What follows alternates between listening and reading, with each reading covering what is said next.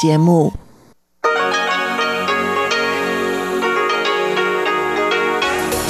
В эфире Международное радио Тайваня.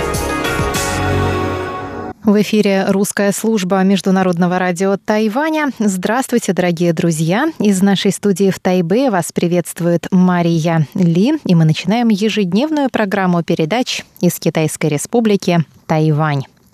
Программу вторника откроет информационный выпуск. Далее нашу получасовую программу продолжит рубрики «Панорама культурной жизни» с Анной Бабковой и «Учим китайский с Лилей У». А если вы слушаете нашу часовую программу, то вас также ждет передача «Нота классики» с юной Чень и повтор воскресного почтового ящика со Светланой Миренковой.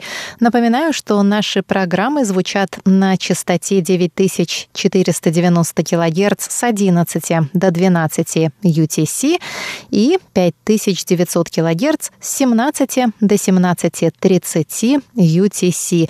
Также все наши часовые часовые программы и отдельные передачи можно слушать на сайте ru.rti.org.tw. Выберите интересующую вас передачу и кликните на значок наушников в правом верхнем углу. Также у нас работает очень удобное мобильное приложение RTI To Go. А сейчас новости вторника, 8 декабря. Президент Цай Янвэнь выступила во вторник на форуме «Трехсторонний диалог по вопросам безопасности Индо-Тихоокеанского региона Тайвань, США, Япония». Форум проводится онлайн, базирующимся в Тайбе фондом перспективы Prospect Foundation.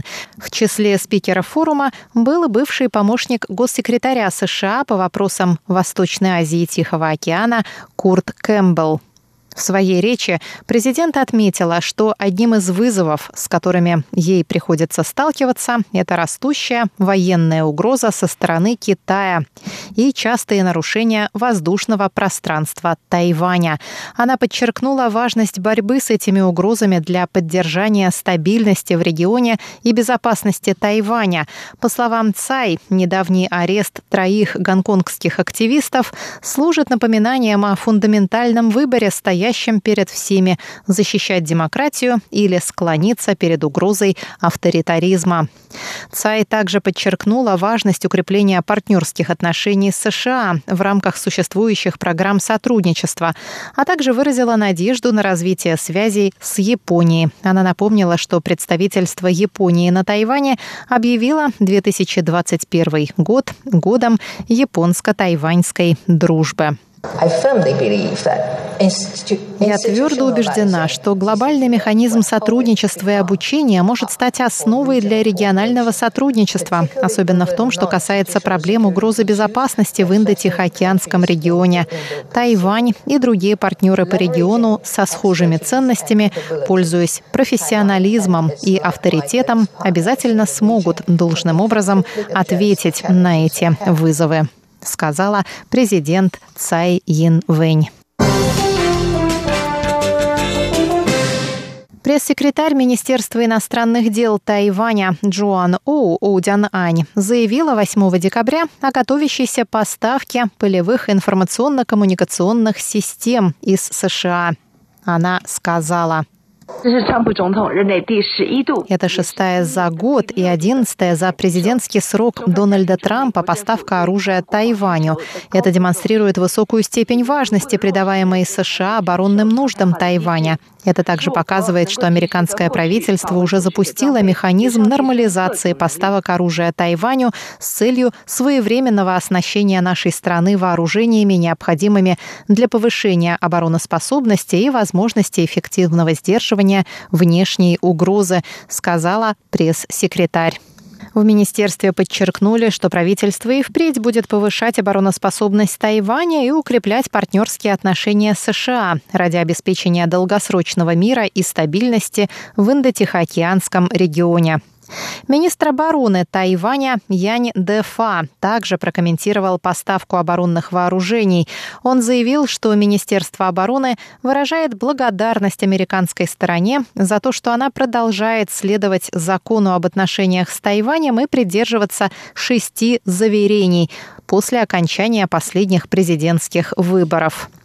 В американском агентстве по сотрудничеству в сфере безопасности заявили, что в поставку оборонных систем ФИКС будут входить 154 узла связи, 24 релейных модуля, 8 систем управления сетями связи и другое оборудование. Американская сторона также предоставит услуги по обучению персонала и технической поддержки. Стоимость поставки составит 280 миллионов американских долларов. Тайвань третий раз подряд назван единственной страной в Азии с открытым гражданским пространством. Это указано в докладе народовластия в противостоянии вызовам People Power Under Attack, который был опубликован 8 декабря в Бангкоке неправительственной организацией Южноафриканской республики Сивикус. Вывод составителей доклада подтверждает статус Тайваня как маяка свободы и демократии в азиатском регионе. Доклад оценивает 196 стран и территорий по степени открытости гражданского пространства и наличия в нем базовых свобод, свободы объединений, мирных собраний и свободы слова. Все страны распределяются по этим критериям по пяти категориям. Страны с открытым, суженным, затрудненным, подавленным и закрытым гражданским пространством. Тайвань – единственная страна Азии и одна из 42 стран мира, попавших в категорию стран с открытым гражданским пространством. Среди 25 стран Азии 4 были названы странами с закрытым гражданским пространством. Это Китай, Лаос, Северная Корея и Вьетнам. Гражданское пространство в Японии и Южной Корее считается суженным. В докладе указывается, что в июне этого года Тайвань стала одной из немногих стран мира, в которых прошли парады гордости ЛГБТ-сообщества. В августе Тайвань основал Национальную комиссию по правам человека. Тайвань также предоставил разрешение 22 иностранным журналистам, вынужденным покинуть Китай, говорится в докладе.